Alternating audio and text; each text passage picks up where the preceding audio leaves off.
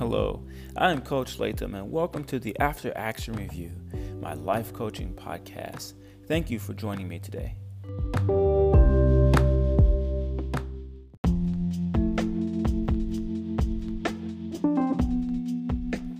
Day 16. Rest and recovery are just as important as being active and getting things done. The body, the mind, and the spirit, they all need time to wind down and recharge. It's so easy to get caught up on the fixation of staying booked and busy that you miss the signs of fatigue and exhaustion. Step away from your work for a day. Reconnect with family and friends.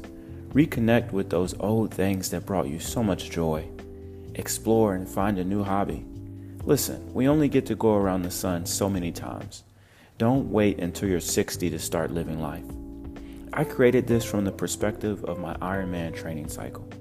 I didn't really understand the concept of an active recovery day until it became seriously important. Learn to rest and recover the right way. Built in breaks are a blessing. Take them as such.